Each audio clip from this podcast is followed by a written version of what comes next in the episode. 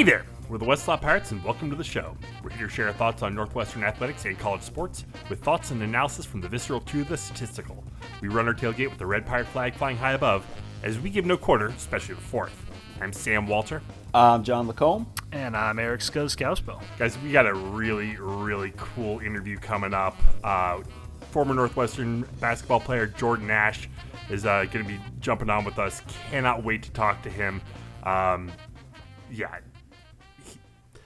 He- if you haven't found his podcast yet, go find it. Garbage Time with Jordan Nash. Phenomenal stuff. Cannot wait to sit down and talk to him.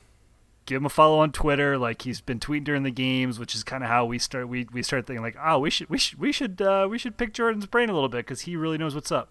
If you yeah, if if you followed the Twitter feed and then you found out he had a pod, you'd be like, the ceiling for this pod is really high. And then you watch the pod and you're like, oh yes, this is exactly the ceiling I was hoping for. so that's who we've got on tonight, and yeah, we're super stoked. Well, without any ado, let's uh, let's go to Jordan. Well, we are thrilled to be joined tonight by former Northwestern guard Jordan Nash. Um, Jordan, uh, thank you so much for taking the time to, to jump on with us tonight. Um, if you haven't looked at Jordan's uh, podcast yet on YouTube, you know, s- press pause right now. Stop what you're doing. go li- go take a listen because uh, Jordan, you're doing some great work out there, my man, and uh, really appreciate you taking the time to jump on with us. Yeah, man, I appreciate you guys having me on. And, you know, the podcast is something that's become pretty fun. I know we're only two episodes deep right now, but it's pretty fun. So I'm enjoying it. Yeah, it, it's it's been a fantastic listen. Uh, the first two episodes have been phenomenal, and if if that's the bar that you're setting, man, we've been doing this a while, and you just raised the bar quite a bit. So um, that that's absolutely awesome. Um, what just want, kind of wanted to get your thoughts, uh, just to start off with, um, on the the current state of Northwestern basketball. I mean, obviously we've you know finishing up yet another disappointing year. Um, you know, things just kind of has been spiraling downhill a little bit since the the magical run to the NCAA Right. tournament, which was just phenomenal, and then kind of things have been going downhill. What have you seen from from this year's team as far as the, their hustle? What what working? What's not working for them? Yeah, I mean, you know, I followed this team pretty closely this year. Um, just through being in the quarantine, obviously, I've had more time to watch the game a little deeper. But as far as what I see, I think it's just been hard for them to to fall on a set identity. Um, because early in the year, I mean, they were playing great. They were running great offense. Um, they had great continuity. And then, uh, you know, obviously they started the Big Ten season 3 and 0. So everybody was excited about that. And then um, just from there, it's like they just fell off a cliff a bit. And I think the reason being is you have to have an identity in the Big Ten. Um, I don't think there's a right answer, but you have to have something. And I think if I asked you, you know, transparently, like, what is their identity, you would probably struggle to give me an answer, right? And I think that that is probably the biggest hole that they that they've fallen into, is that they have the players, they play hard, um, they're they're, you know, they're together, all those things are there, but the last thing that they're missing is just, you know, what do we do? What can we hang our hat on? On an off night or on a, a night where our top guys aren't playing well, like what can we hang our hat on? I think that that's where they struggle. I think it's we've we're certainly on the same page. I mean, we think the exact same thing. I think. I mean, just uh, you know, a random example. I think one of the things that we've kind of were talking about earlier in the year is if you look at, say, the core lineup that Northwestern starts every night, um, which tends to be that same. It tends to be that same group of guys. I mean, it's changed a little bit, but it tends to be right. Nance, Beran, Audige, um, Buie for most of the season, and then Kopp. And Right. you know, kind of that thing where it's like, well, you can look and be like, well, those are probably Northwestern's best players. Like, I mean, like Mhm. it's like that might be the best five guys, and yet there's a lot of time where you're like, it almost feels like that is that the best lineup? Is that like Right. the crunch time lineup? Because there's that disconnect between like Mhm. the talent and then like how you see it kind of come together. I mean, I you I mean you've played with a lot of these guys, you know these guys. I mean, I do you feel that the I don't know, like that some of these issues, like do you feel that it's that they're I don't know, like for example, someone like Pete Nance, who is, Mhm. you see certain nights where like you see that that night where he just went head to head with Garza with Iowa Right. and just goes off. Um, do you do you look at that and you're like, okay, is like is there a way that you know a particular way you're looking at where you're like, all right, these guys there needs to be some sort of system that's maximizing these guys or you look at a certain group and be like all right these are the guys that i want to see you know something built around or you know Mhm. your personal feeling on that Um, I think it's a pretty mixed bag. You know, you know, when you say like you're trying to think of like what is it, like why are these five guys not working, or why this combination, this rotation, like why is it not working? Um, I think some of it has to do with it just takes time. Like I think, um, you know, the the you know we're a young team was kind of played out last year, but the reality is they have one senior on the team. You know, so sometimes it takes you know that Wisconsin of you know let's get old, let's stay old, and then guys kind of work their way in from there. Uh, I think it's uh, it's more difficult when you have you know guys that are trying to find themselves every year because it's almost like playing with a brand new team every year too. You know, so I think it's it takes time. I think that uh, you know for whatever reason, like I said, I haven't been in the locker room with those guys in two years, so it's hard for me to say exactly. But I do think you know for whatever reason their continuity changed a lot from those first three games over time. Uh, you saw a lot of times where you know Pete might get the ball at the top of the key, and he was given the opportunity to drive, shoot, pass. Now more more than times more times than not, you see him getting the ball at the elbow, you know, or you may see uh, Miller taking less twos, and now he's taking all threes. Or same with Beran, you know, he's taking less twos, get to the line less. Um, so I think you know when you have those guys always kind of being wild cards, it makes it hard for you to consistently find like, okay, this is our set rotation. These are our best five guys. This is our starting group. This is our ending group. You know, I think it's you're constantly on your on your toes with that. So I think it's a mixed bag for sure. Can, can I ask you to explain for, for those who haven't seen it the uh, the death taxes and Ryan Young changing the tempo tweet because I think that hits every game and I, I it it my sense whenever you whenever you tweet it is that it's it's basically a callback to how much the identity changes for this team based on who's on the floor. But just I, I'm curious to hear you know some of the thought behind that. Yeah, so I mean, you know, in my opinion, uh, you know, Ryan Young, I wouldn't say he's been, you know, their best player, but he's definitely been one of their top two most consistent players all year.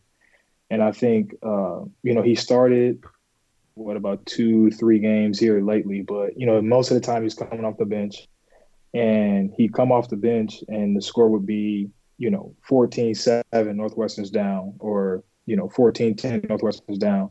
And when he subs out the game, they're up two, or it's a tie game, or you know the starting big man from the other team is in foul trouble, or something like that. So I think that you know when I say he's changing the pace, I mean like he's literally changing the pace. You know he's he's coming in, he's getting more paint touches, um, he's crafty, he's got good footwork, and he's a guy that now toward the end of the season that teams are like, you know he's he's climbing that scouting report. So I think that you know, when I say depth taxes and Ryan Young changing the pace, like you know when he comes in the game, you know, something good more than likely is gonna happen. So that's where, you know, I'm I'm a huge Ryan Young fan, so that's that's just you know, that's where that came from. it's funny not to not to step on some place place that we want to go i think in a little bit but it's it's hard not to think of um, a little Barrett Benson when I watch Mhm. Ryan Young, and specifically, again, getting to something that, as Sam said, everybody, if you haven't watched or listened to these first two pods yet, pause this and go watch those because A, they're great, and B, it informs a lot of what we want to talk about. But Bear Benson Mhm. specifically talking about early on in his career of adopting this mentality as like, Yeah. look, I'm going to come off the bench, I'm going to be Mhm. that energy guy. Um, Yeah. And you kind of get that same kind of feel from Young a little bit. Um, I wanted one thing that you also mentioned um, that you all mentioned in this in your second pod, you and Isaiah and Barrett, um, was something that that kind of really stuck with us. The idea of um, and I, I know Scuzz, we were talking about this because we were like, I don't think a lot of people understand this or even know this. Is you talked about within within practice and within developing certain skills, and you all had a moment where you all kind of came to a spontaneous agreement over a lot of the time practicing Northwestern, developing skills within the context of the system or even within the context of certain plays and sets. Mm-hmm. And that kind of stuck out to us because I think a lot of Northwestern Nation draws this real line between Carmody and Collins, as in mm-hmm. Carmody was Princeton, set, right. set, sets, and then this shift and then to this freewheeling Collins era. So that when you said that, that kind of gave us pause. Can you explain what you mean a little bit? You know, when you talk about that. Yeah. So, um, let me see how the best way to explain this. You know, to kind of, for lack of a better term, to dumb it down. Um, no, please dumb it down for us. We, we need that. So, okay, so let's uh, so let's put it this way, right? So let's say, you know, you have uh, company A and company B, right? And company A is like, you know, we're going to get you in here. We're going to teach you how to do A, B, C, and D, right? We're going to maximize A. We're going to maximize B all the way down the line. And we're going to make you the best employee that you can be, right? When you get to that point, now we're going to add you into our system. We're going to allow you to make more calls, to make, you know, to make sales. We're going to allow you to do all these different things. We're going to open the book up for you because we know that we've developed you to this point. Company B is like, this is how we've done things forever. So when you get here, we're going to make you this employee for our company. Right. And then when you get here, that's what you're going to be. And we're going to help you be the best company B employee that you can be. So they sound similar, but they're very different because one company is like, we're going to make you the best employee you can be, and then we're going to let you be the best employee you could be. One is like, we're going to make you an employee for our company, right? So putting that in basketball terms, it's like I look at a school like Michigan, right? And I'm I'm talking Beilein's Michigan because obviously I didn't play against Juwan Howard teams. So Beilein had, you know, he was, you know, very uh, detail oriented. You know, put your feet here, put your feet there. If this guy drives this way, you cut this way. If this guy looks this way, you back cut that way. But at the end of the day, those guys were developing skills inside that system, right? You look at us, when I was there, we had the playbook that was probably about as thick as a Bible, right? Oh, wow. Mm-hmm. But when the, when you practice shots, you were getting shots in those plays you were getting the looks that you would get in those plays.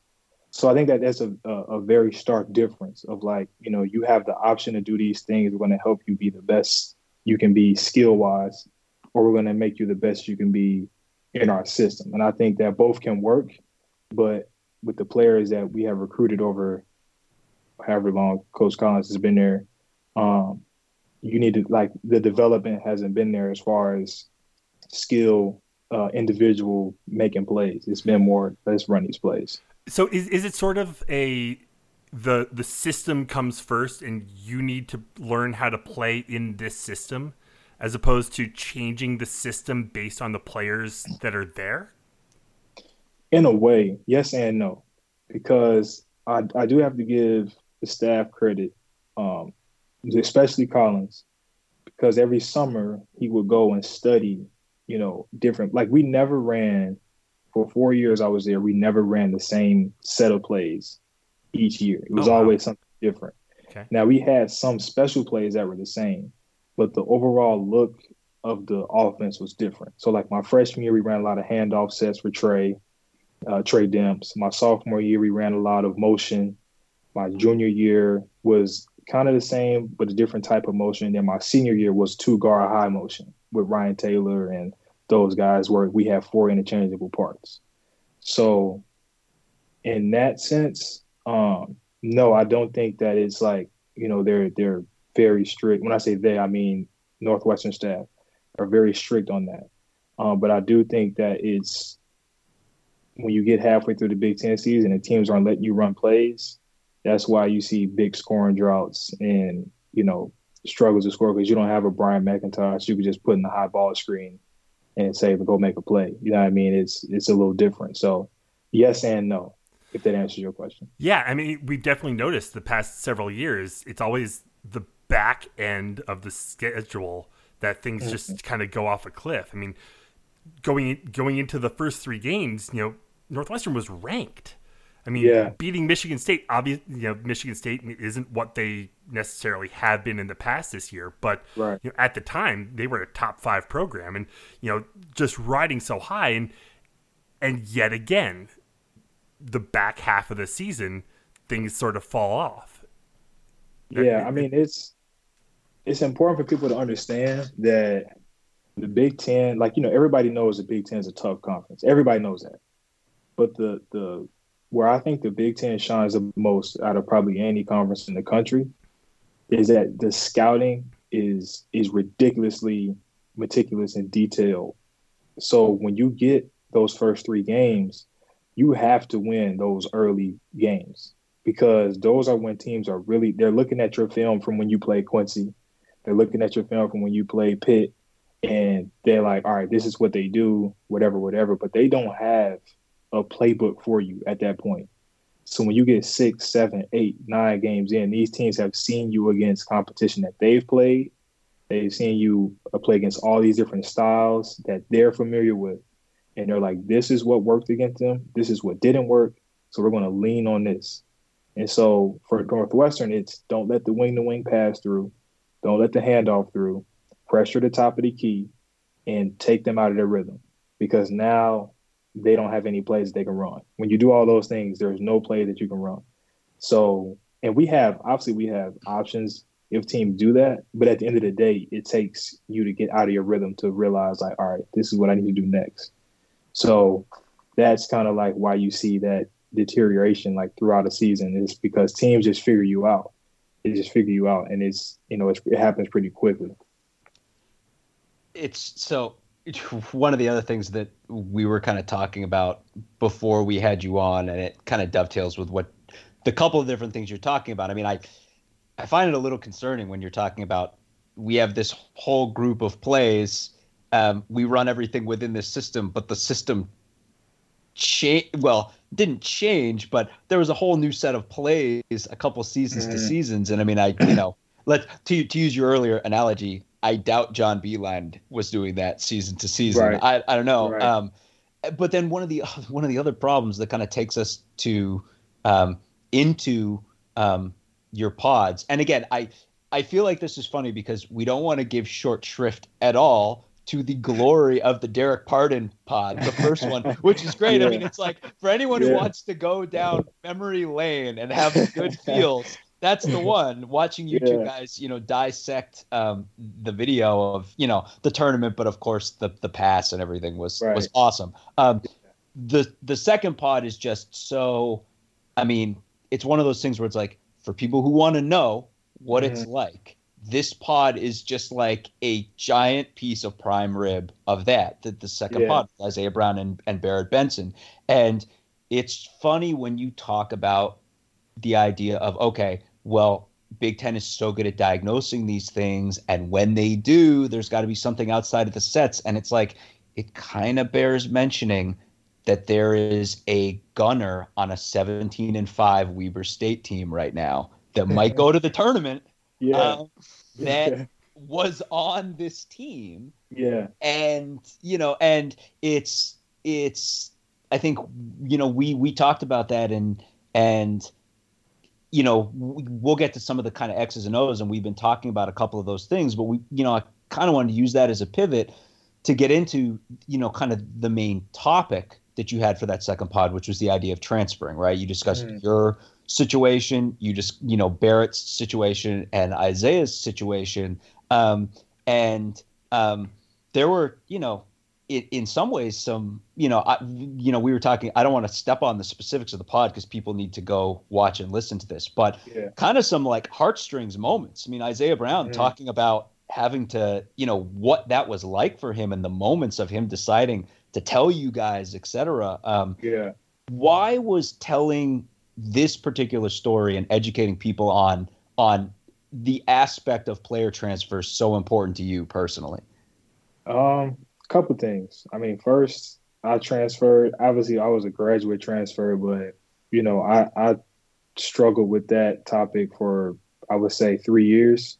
You know, my sophomore year, my junior year, and ultimately uh, after my senior season, uh, every year it was like, all right, do I want to be here or do I want to, you know, go somewhere else? Um, and so for one, you know, I went through it myself. For two, uh, we had guys like, you know, Rapolas Ivanauskas. Uh, we had guys like Isaiah, like Barrett, you know, and then we had guys like Ryan Taylor and Joey Van Zegeren who transferred in. So I think it's important that uh, people understand that transferring, which is such a saturated market in college basketball, um, isn't just people trying to be free agents every year. You know, trying to see if the grass is greener on the other side every year, because sometimes it's a lot deeper than that, and most times it's a lot more complex than, you know, let me just go see what's out there. Um, and so with Barrett and Isaiah, they transferred at different times. Isaiah transferred twice. Um, and it's just what I look, the way I look at it is like you're trying to find yourself as an 18, 19, 20 year old kid of like, who am I as a basketball player and who do I want to be, you know, at the end of this thing. And transferring is a big part of that, you know, and it's, it's a positive, there's a lot of positives, a lot of negatives. But at the end of the day, it's a part of a lot of our journeys as student athletes, and uh, it, it, just gets a lot of general narrative of being such a negative thing, such a you know this guy quit, this or these kids are soft this generation or whatever. Uh, that I feel like it was important for these guys to come on and, and kind of give their perspective on their own stories and not let anybody else tell their stories for them. Which is absolutely amazing, and you guys did such a great job. And like for us, I mean, the three of us, as, as we, you know, especially coming after this past football season where a ton of transfers happened, and yeah. you know, I, I uh, one part of like Northwestern fandom was like, why are all these people transfer? It's like, guys, we don't know what's going on in the locker room. Right. We don't know what's yeah. going on there. We like these guys. Just talking about the football team. This past football season was insane on yeah. every single level. And you know, we, we mm-hmm. started to see as the the first few guys who were going in the transfer portal all transferred closer to home, and we're like, this yeah. makes perfect sense. It was a it was a crazy time, and you you hadn't been able to see your family except on on the other end of a Zoom call for what six, eight, ten months. It, right. It's insane. So you know, we've been very vocal about how as fans we can't sit here and know what's going on. Yeah. Because there's so much more than what we see. It's not necessarily, and you guys talked about it, it's not because you hate it here. It, it's mm-hmm. terrible. Mm-hmm. It's you know there, there's a countless number of reasons and as fans we need to stop being so hung up on you're leaving me right you, you, like right. The, the, players the players don't owe the fans anything really i mean yeah yeah. that, that that's just a whole other rabbit hole to go down. But seriously, like the way the way you guys talked about on on that podcast, um, explaining a little bit more, and and that's something that I think fans don't see, and it's an awesome awesome conversation. Yeah, that's you know, first off, I appreciate it, but that's you know, the reason I started it is that I wanted to get guys on and just have conversations. You know what I mean? Like, um, you know, I was I'm somebody that obviously had I was in all those situations with those guys. You know, like I know why they left. Like I know, you know, what Dererk was like Dererk was my roommate for four years. So I know how he was when we flew back from Nebraska after he thought he was going to be a red shirt, then he goes out and gets 28 and 12. Like I know what it's like, you know, when he came home from the apartment after he broke his hand. You know what I mean? Like I know the, I know these things. You know what I mean? So it's like, you know, let's just get on and, and, have a conversation. Like you say what you want, you know, don't say what you don't want, but you know, let's just chop it up, you know, and I feel like that's where you get the best conversations from, uh, you know, guys that you know, guys that you can relate to. And so that's why I think it's really fun, like what I'm doing right now. Obviously, we have been um, enamored with the Northwestern centric uh, element of it, and and the fact yeah. that it's you know obviously hearing yourself speak, hearing other players that we've watched and, and grown with over the last few years um, talk as well. What where where are you hoping to take the podcast from here. Um, obviously, you grew up in Chicago amidst like mm-hmm. one of mm-hmm. the best basketball environments. Like, they, yeah. do you have a you have like a laundry list in your head of guys you want to talk to and bring in, or or are you still just kind of feeling it out um, week by week at this point? Um, to be honest, I got a pretty long got a pretty long list. Uh, but uh, you know, after the first episode, uh, I got some pretty good feedback. So I was like, you know, I'm gonna lean into you know my Northwestern teammates uh, early on, just because you know that's like the best content right now. But there are some coaches, uh, some trainers. There are some guys that I grew up with. There's you know guys that I played against.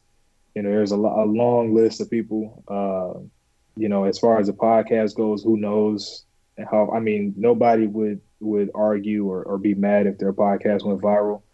But you know, I don't have any plans for it right now. Um, it's just something that I picked up, something that I have experience with, um, and I have nothing but time on my hands right now. So, you know, it's just kind of one of those things that I picked up. I, I think we should we sort of mentioned it in passing. Scuzz mentioned it in passing earlier. We should not give short shrift to the Twitter feed either. We've talked a lot about the pod. The yeah. Twitter feed's kind of been a big deal. I mean, I think a lot of us were we're a group who we try and and honestly, I mean, you know, I think we have to be honest and say real talk. It, the farther in the season went, the hard, the more kind of exhausting it was, and the more we were like, let's just see what Jordan has to say because I think we'll just. yeah. But I think, but you know, we we you know traditionally we're trying to to tweet during the games or to the extent we're watching and trying to do things, and then but to have you on there and to have you out in that northwestern space, I think is such a big deal for everyone, and everyone immediately gravitates because it's clear to everyone immediately. Oh, he knows what he's talking about. This all mm-hmm. makes sense, and then I think it's so it's like again, it's like the pod is awesome, but want to make sure that we kind of shout out the the Twitter feed just because it's again, it's it's a big deal. It's certainly a big deal to us, but I think it's like you talk about the pod growing. You know, your right. Twitter presence is only going to get more and more eyeballs as things go on. Um, one thing that I I wanted to talk about, and if, if it's all right with you guys, because I you, you know that I wanted to to go here relative to the whole Chicago thing, um, is um, so Scuzz sort of alluded, or Sam sort of alluded to it earlier, but we are just generally fascinated by the way your your whole basketball journey and the way your basketball kind of sphere of I guess sphere of influence we could say intersects with Northwestern's. And I think kind of what I mean is there are a lot of people, a lot of our listeners who are not from Chicago and mm-hmm. don't really get that to the extent that there is like a Duke of high school basketball. Yeah. In Chicago, like you played, you're one of a handful of people who can honestly claim that their high school coach is more famous than their college coach. Yeah. yeah. And it's like you played for the late Gene Pingatore. And I mean, yeah. I grew up, we are all of the generation where you're talking, I'm 13, I'm 14, I'm 15 years old Hoop mm-hmm. Dreams is coming out, and that's a huge deal. And yeah. I'm not even from Chicago.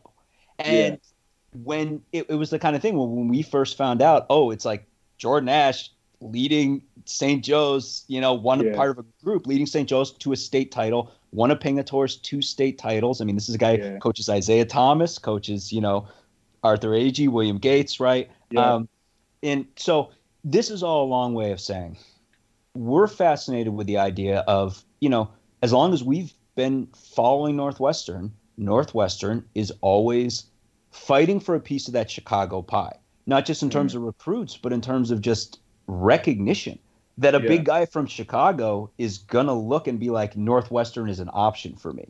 mm You're someone who, you know, you know, I don't want to put words in your mouth, but most likely spent a lot of time in high school, people being like, oh, he plays for St. Joe's. Okay. Yeah and yeah. then you so how did that all factor in you come from such a you know such a massive high profile program northwestern's mm. trying to make its name um, how did those two things kind of intersect for you personally uh, well first off um, you know you're playing for a famous coach when somebody asks hey where you go to high school and i go to st joe's hey, is that the guy from Hoop Dreams? Like, you know, like I heard that. So then the next question is, did he coach Isiah? Like, yeah, that's it. Yeah, right. right. But uh, you know, I think it was. I mean, God rest his soul, but you know, Coach Pingatore was. I mean, was everything to me. Um, you know, I think in his later years, uh, obviously he always had a sharp mind uh, for basketball. He could coach his butt off, um, but he was more of a mentor. You know, he's always prided himself on just, you know, who am I affecting? Whose life? Whose life am I changing? And so for me, um, you know, I'm originally from Bolingbrook, Illinois, and when I went out there, uh, I remember the very first. I'll never forget the very first time I talked to him. I was like, "Man, coach, like, you know, I've been watching Hoop Dreams like the past year straight. Like my brother put me on the Hoop Dreams, and he's like, "Oh, I hate that movie." So I hate it. You know, like, they, they, you know, they, they, they made me like a villain in the movie. But I remember that conversation. He was just telling me like, "Look, you know, if you come here, I'm going to help you get better. Um, I'm going to help you go to college. I'm going to help you get a, a great education, um, and we're going to play some good basketball." You know, I remember another line he said to me was like, "Look, I'm going back downstate the next four years." You know, if you're here, we're going downstate. If you're not here, we're going downstate. Yeah, I mean, like I would love for you to be a part of it. And I think that like his energy always gravitated towards that. Um, and so, you know, when I started getting to my junior and senior year, well, my sophomore and junior year, uh, you know, he started to be a little more hands-on with my recruitment.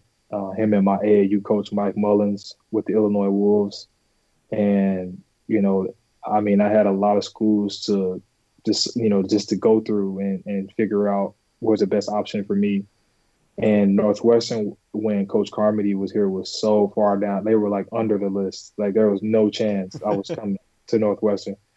And I think from that perspective, I think a lot of guys look at Northwestern as like a school that's not that good at basketball. Not now, but you know, in general. And when you look about the Chicago area, you think Illinois, you think DePaul.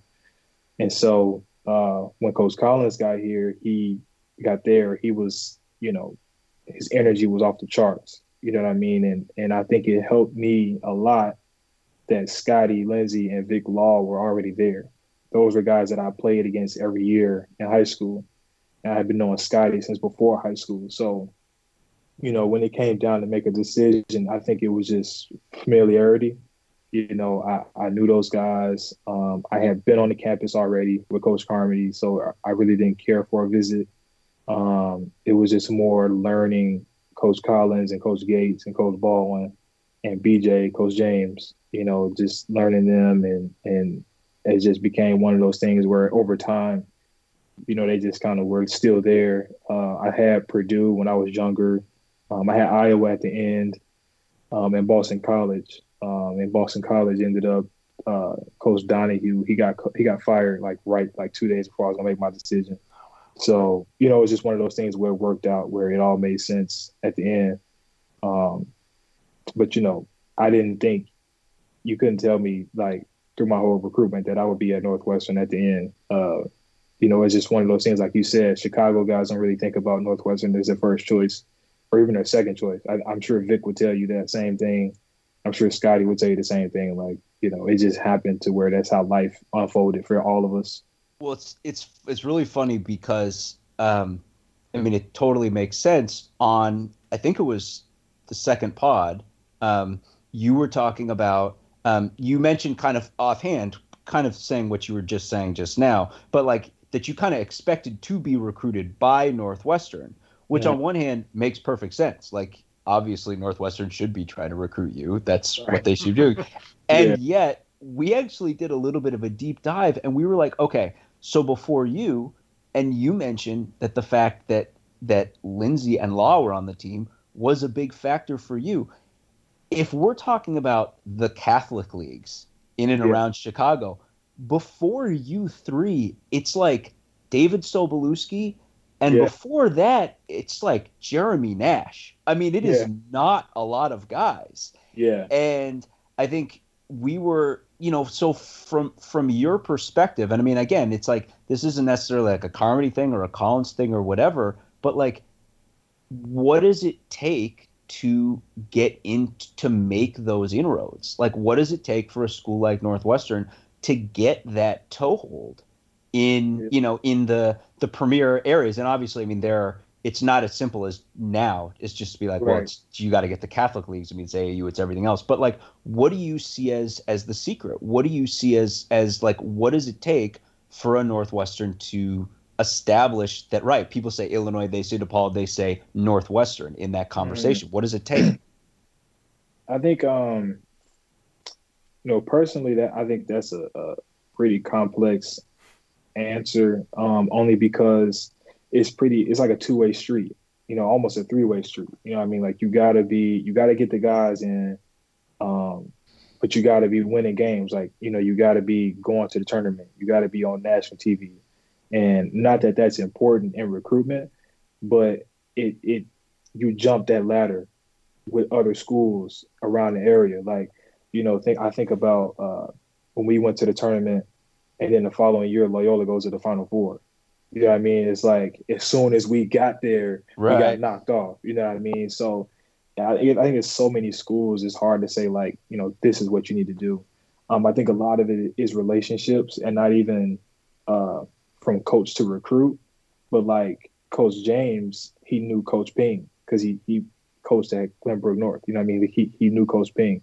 Um, he knew Vic's coach. He knew uh, Rick Malnati at Fenwick. Like he knew these guys, and so I think a lot of that is like, you know, a coach is going to talk to other coach and sell them their vision too, because they know this person has an influence over this kid's recruitment. Um, and the third street is, you know, with Northwestern's admissions, I think is, you know, I mean, I don't think you can't get players with talent, but I think it does limit who you can get.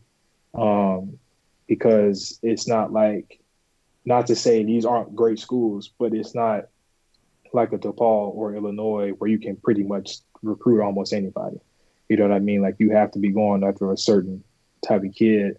Um, and that kid has to be able to handle Northwestern too. You know, I mean, it's not just about getting in; it's about staying there and, and being able to handle everything there. So, I think it's a it's a lot of um, it's a lot that goes into it.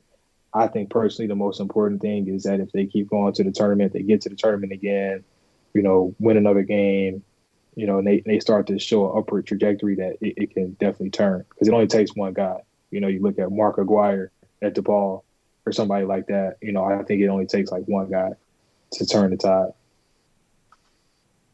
This is um well, I'm just gonna say it. I think I would love I would love for the Northwestern just like brass at large uh to listen to the conversation that you and Barrett and Isiah had. Um yeah, I and and and, and for one main reason, and, and in addition to what John mentioned earlier, right? Just like the the agon the agonizing nature that that decision was for for all three of you. I mean that that really stuck with me listening to that Yeah. conversation. But then secondarily, just I and I I, I tweeted this talking to somebody uh, earlier today. Um, just the the knowledge that the three of you were sharing that and how Mhm. valuable that conversation would be to an athlete who's in high school right now or Yeah. somebody who's on a team that that that doesn't feel like they're in the right spot and I just like right. that that perspective that you all talked about kind of coming to the realization like wow nobody's going to get a, get us there get us to where we want to be on you know we have to take control of this narrative we have we have to think about um, who's going to develop us and you know how they're going to develop us So that was that was Yeah. a great comment that Barrett made uh, a couple times so um, I just I don't have a question coming off that. More just like like those are the two things that really stood out and stuck with me. And I just I I it was it was part of the impetus for why we wanted to to talk to you tonight to just you know hear hear more of of what you had to say on this front because I think that voice is so important for Mhm. even, even for parents, right? And and Right. there's you know Sam talked about the fan angle earlier, which is a big deal too. But um, but it's just exciting. So I you know just like I, I think I, another round of of that's just awesome from us, and Right. um, Yeah, and we, we we're we're so excited to hear more. it's yeah, it- appreciate it. Yeah, it's funny. It's like on on top of that, I think the you're when you're talking about the the idea of okay, making the tournament TV, et cetera, and I was thinking about what Isiah said, talking about that when he made the choice to come out here, there were a bunch of people back home waiting to mm. tell him he was wrong.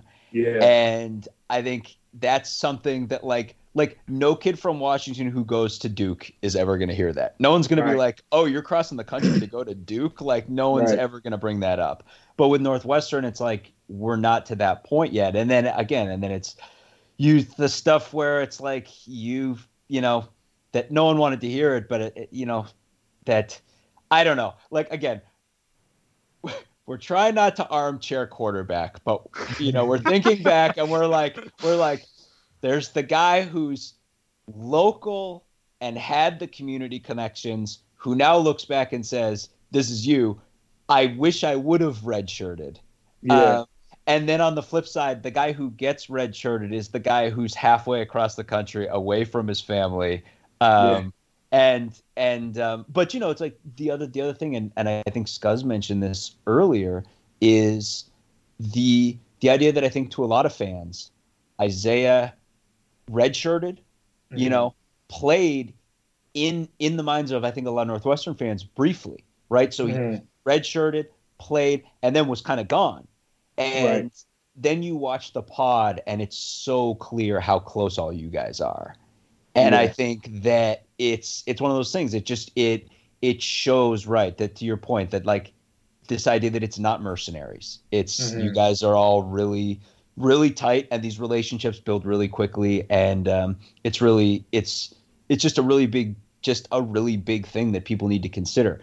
One one question I had, I'm like, it's it's like part of me doesn't want to get too inside baseball, and the other part is I just we have so many things we'd like to ask you. Um, Yeah. you mentioned Illinois Wolves earlier, Mhm. and I think it's funny to take it back to to hoop dreams and and this idea of the Chicago Catholic leagues as like this holy grail. And of course, you have Yeah. like you have Simeon, you have other schools, right? Um, right.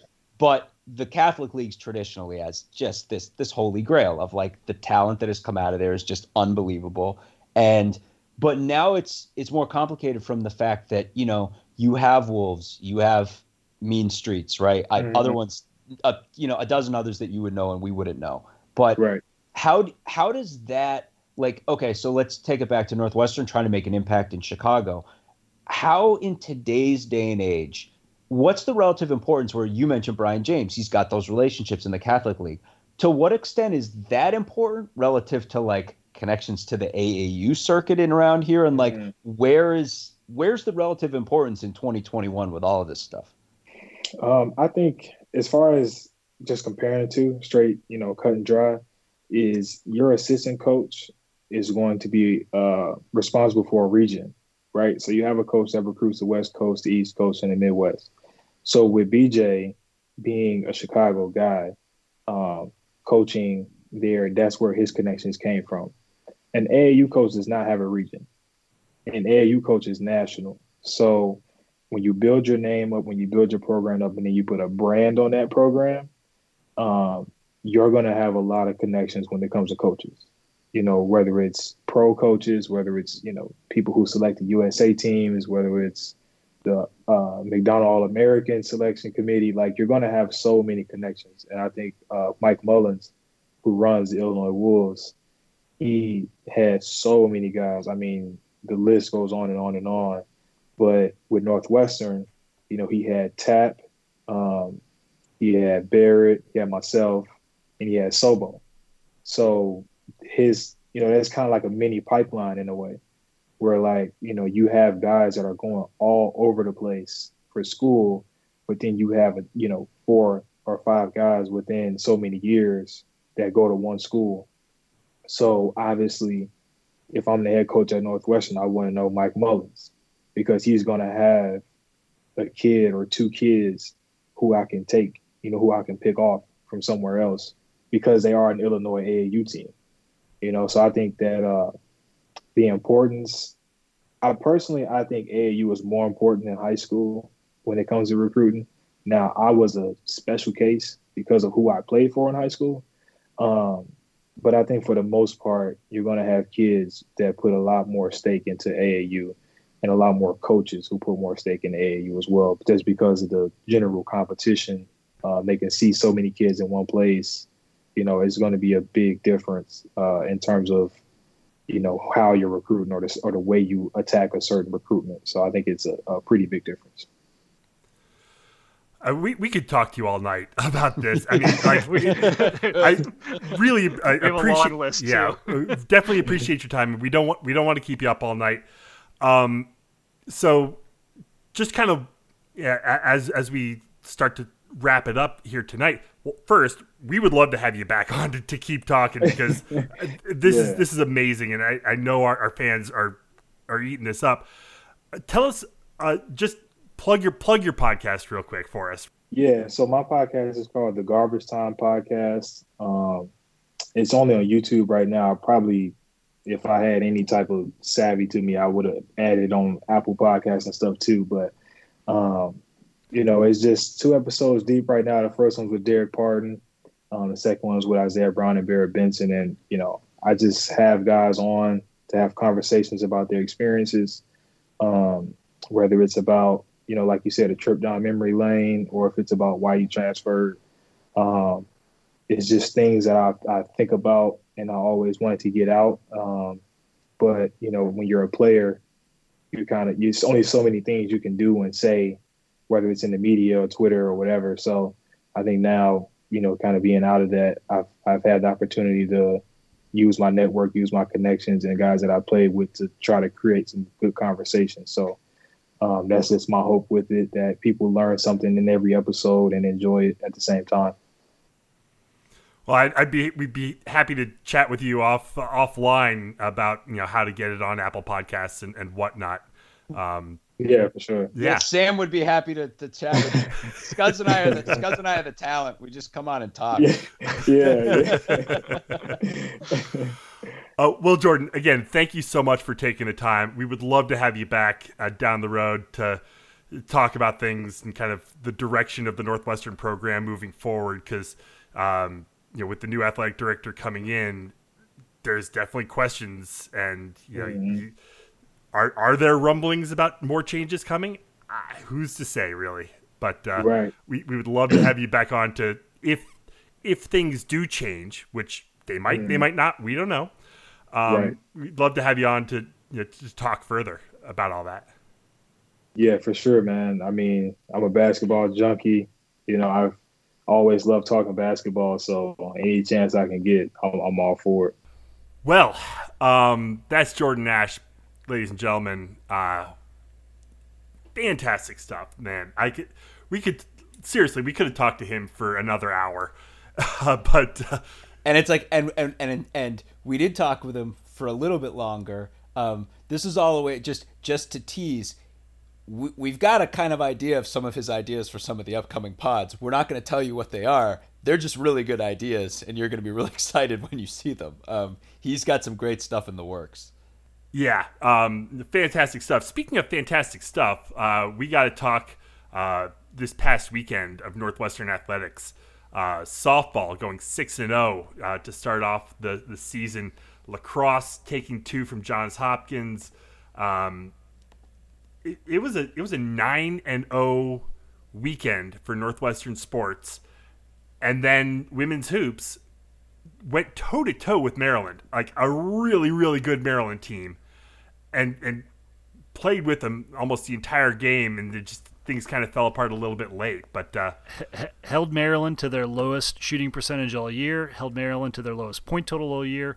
Um, let's also not give short shrift to the field hockey team that uh, beat Maryland for the first time since 2017 this weekend, and uh, the women's soccer team that knocked off Maryland. Um, I guess Maryland, Maryland's really good at women's sports, by the way. Uh, but the but the the cats, um, my gosh. Uh, my, my takeaway the next the next like two to three months are going to be really really fun women's tennis ranked number seven uh, beat Wisconsin six to one. it's funny. I think way back when we were having, um, when the season was, you know, the football season was initially canceled, right? And we were having discussions and and searching, grabbing for anything to give ourselves solace, and thinking back when they had floated what the FCS is actually doing right now, right? Which is a spring season. When they floated that for the Big Ten, we were saying, well, can you imagine like um, having you know watching Northwestern take it to say Penn State and then finding out like in the mid fourth quarter that Danielle Williams has a no hitter going around the corner and like running out. Well, you didn't get the spring football.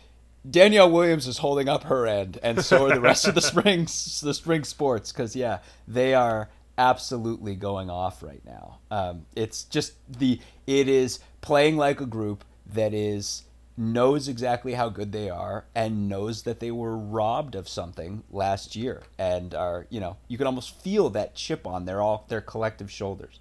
I mean, softball didn't give up a run until the last out of the fourth game of the year. It's funny. I have to say, Sammy, you. I was in the middle of doing something else when you sent out a text about that. And it took me a while because I was looking. I was like, oh, they started winning these games, but then they lost one. And then I was like, oh no, you're just saying they just gave up a run. I was like, oh my lord, this team is absolutely loaded for bear right now. Uh, we should say too that you know Scott's kind of talked about it, but like the women's team against Maryland, I mean they're playing an awesome team. They're basically just kind of let down at the line. Yeah, um, it was it was. I mean the margin was around seven points for most of the fourth quarter. Um, you know the Cats would get within four, Maryland would hit a three, Maryland would get up by nine or eleven, and the Cats would kind of claw back. But um, they missed seven free throws, and Oof. it might have been even a little bit more further down the stretch. But um, just it felt like the difference in that game. It, you know, we we've been we've been dialed into this hoops team all year long. They've got another huge game against Michigan, the last game of the season next Saturday. Um, it's for a double bye, I believe, in it the is. Big Ten it's, tournament. It's so weird. Us trying to keep track of this math is so weird. Yeah. But yes, it's it's goofy, but I like. So Mich- Michigan's been on a bit of a of a um, of a downward spiral of late, but that doesn't that doesn't change the fact that like this Northwestern team is good enough to beat just about anyone to knock off a truly big team like a Maryland, probably like a Michigan they really need to play. I don't want to say perfect, but close to perfect. And there were just there were a couple moments in that game against Maryland where it was like, man, if that shot goes in, or if if they happen to get that steal, like that, like their defense was incredible against one of the most like physically imposing teams. Um, like when you watch Diamond Miller, uh, like like driving around the car. I don't I don't know how Northwestern was able to stay in front of her for as much of the game as they did. Um, and then uh, Ashley Owusu, like their their their team is just spectacular, and Northwestern was matching up. You know, um, that that is going to be the type of teams they're going to face in the tournament. I you know I think right now they're, they're slotted as maybe a six seed. Obviously, that's really dependent on what happens over the next week and a half. But um, it like there's still so much excitement to be had here following this women's team. Um, let's also talk about the fact that they got their rings uh, this past Ooh, weekend. Yeah. The, Finally, those those are sweet. yeah, they're really sweet, and acknowledge that you know Lindsey Pulliam capping off uh, her four year career uh, on senior night. I, I, mean, I guess technically she could come back with COVID rules and such, but um, I mean, she's she's projected as a mid first round WNBA draft. Yeah, so. I, like the the folks on the broadcast the other day didn't seem to, to have have that intel, or maybe they're looking at different mock drafts than we are. But um, I just like what what a what a career. What I mean, she's been arguably the best women's basketball player, certainly that I can remember. Um, yeah, I mean, I it, it her, is. her or Nia Coffey, right? Her and Nia, and yeah. and I think it's I mean different types of player. For me with Lindsey, I mean I I've you know I'm I'm including TV and I mean in person it's not close, but I think if you put it up against all the UConn games and everyone I've watched, I don't know that I've seen a women's basketball player with as sweet a jump shot as yep. sweet looking a jump shot as Lindsey Pulliam's. It's one of the prettiest things you've ever seen. She could miss 10 in a row and you'll be sure number 11 is going in. It comes out of her hand just perfect. And, you know, we've talked about this, especially like the late second half of the season, and this isn't a narrative that's unique to us, but I think there's this weird thing where, on one hand, there's a little bit of frustration being like, this team has never quite hit on all cylinders yet and then the flip side is, yeah, but what if they do? Yeah. The Exactly. blizz- this team has the Blizzard and Lindsey and Veronica. And I mean they have all the other talent. But if you have to point out like this team has Scott said like as good a team defense as you'll ever see and two players who are capable of being unguardable.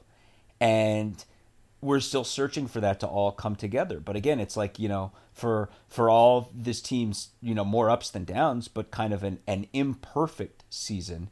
The way all this goofiness and all the math has, has worked out is like Scuzz said, if the Cats beat Michigan, um, we we leap, if not Rutgers, certainly Michigan, and get at worst, I think, a four seed and that double bye. So it's and and you know it's it's so it's it's kind of like we're waiting for that spark. We're waiting for it all to click. And what better time than now? What better time than a run in the Big Ten tournament um, or a run in the NCAA tournament? So yeah, exciting. And that's again, this is just women's hoops. This is just this is the last great bit of winter before we get into this just ridiculous spring that Northwestern's looking at here.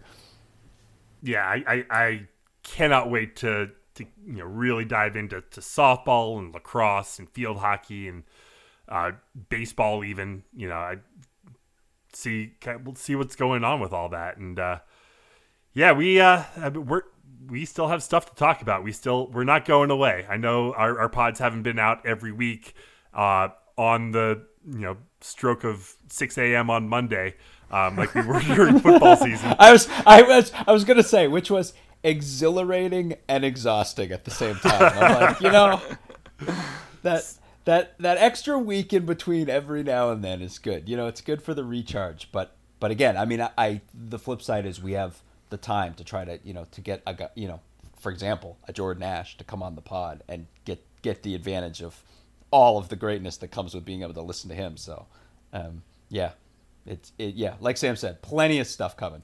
Yeah, uh, we got the uh, the NCAA tournament in uh, its weird Indiana bubble form. Uh, that's gonna be kind. that's gonna be fun though, right? Like the entire tournament in Indiana, in and around Indianapolis. That you know, I I, I guess when, when when you think about like the actual game on TV, it's not going to make any difference. They're still going to be fairly empty if and a basketball court's a basketball court, and they'll put in their generic floors. So I guess the the product on TV is, isn't going to be any different than in years past, but just conceptually, it seems kind of cool. What are they doing for attendance? Are they allowing? It's Indiana, so I'm sure they're all going to be jam packed. I mean, I mean, I was assuming there was going to be like a twenty percent cap or something. Going to be there. Yeah, I like Yeah. actually. What's interesting if you think like if you think about it, it's you know attendance in the in the early rounds has been a major problem for the Sure. NCAA tournament for for years past. I just it's going to be an interesting thing to watch, and obviously with the with the restrictions still in place, like demand is going to be presumably higher than supply, and that might help. Um, that might help a little bit. I don't know that that might that might improve the the viewing experience. You've got less less travel burden you're putting on the on the kids and the teams. Like may, maybe some uh, some teams are a little sharper. We'll see. the The really interesting wrinkle to me is if there's a team that can't play for some reason. Um, yeah. So let's say that so the tournament starts on a Friday instead of a Thursday. Let's say there's a there's a one seed that can't play. That one seed would opt out, and the first team from the first four out of the tournament would get slotted in as a one seed, which is pretty I mean- interesting. Ama- amazing. I don't wish this on anybody, but um, if it happens, I'll be man. very very interested to see how it plays out because it'll be Yeah. fascinating. Yeah, I mean, it's- chaos will reign, I'm sure. right. much, much like it has this entire season. Um, in any case, uh, anything else to mention before we get out of here tonight, guys? I mean, I guess like on on the on the heels of talking to Jordan, it, we, we'd be remiss if we didn't mention two more men's basketball games in the regular season uh, matchup, uh, both at home, but playing Maryland on Wednesday, and then um, Nebraska on Sunday to close out the regular season. Right now, the Cats I think are a 13 seed in the tournament projected. Um, I forget who are they playing. I think they're It's- playing Nebraska in that spot. It is. right? So they finished Nebraska and, and Northwestern's kind of an ignominious end to the season. I mean, those are your 13 and 14, and I don't know that that game can even change the order right now. Yeah. The Maryland Oh, we're, game. we're playing we're playing Penn State. That's what it is. But to, to move to move up, we would have to um, we'd have to lose a lot. We have to, we Nebraska would have to do some surprising things to leapfrog us, and we would have to do a lot to leapfrog Penn State. So it does seem like that's pretty Right. well locked in. Right, right. I do think the Maryland game, you know, is an opportunity. I mean, that's a team that's on kind of a furious run. You know, trying to. I think I, you know, I haven't checked the latest, but trying to play their way onto the bubble. I mean, it's the last chance outside of the tournament for a really meaningful win. And you know, I mean, I, you know, we talked about the the mess that was last season, but the Cats at the end of last season were able to grab, you know, a couple, including a, a win over a, a ranked Penn State team. So maybe there's something like that in the cards this year. We'll see. Are, We are you sure we can't? it. Are you sure we can't play just the rest of our schedule at Minnesota? Yeah, I know. For whatever reason, we, we seem to do really, really well in, the, in that barn. Well, let's go ahead and leave it there for tonight. Uh, head to our web- website, westlawpirates.com, where you can leave comments and questions. Find us on Facebook, Twitter, and Instagram at westlawpirates. You can always email the show, westlawpirates at gmail.com. Tune in next time as we give our visceral and statistical views on Northwestern athletics, and look for us in the west side of Ryan Field flying the red pirate flag, because we give no quarter, especially the fourth. John Lacombe and Eric Skasbo, I'm Sam Walter. Thanks so much for listening. We'll see you next time.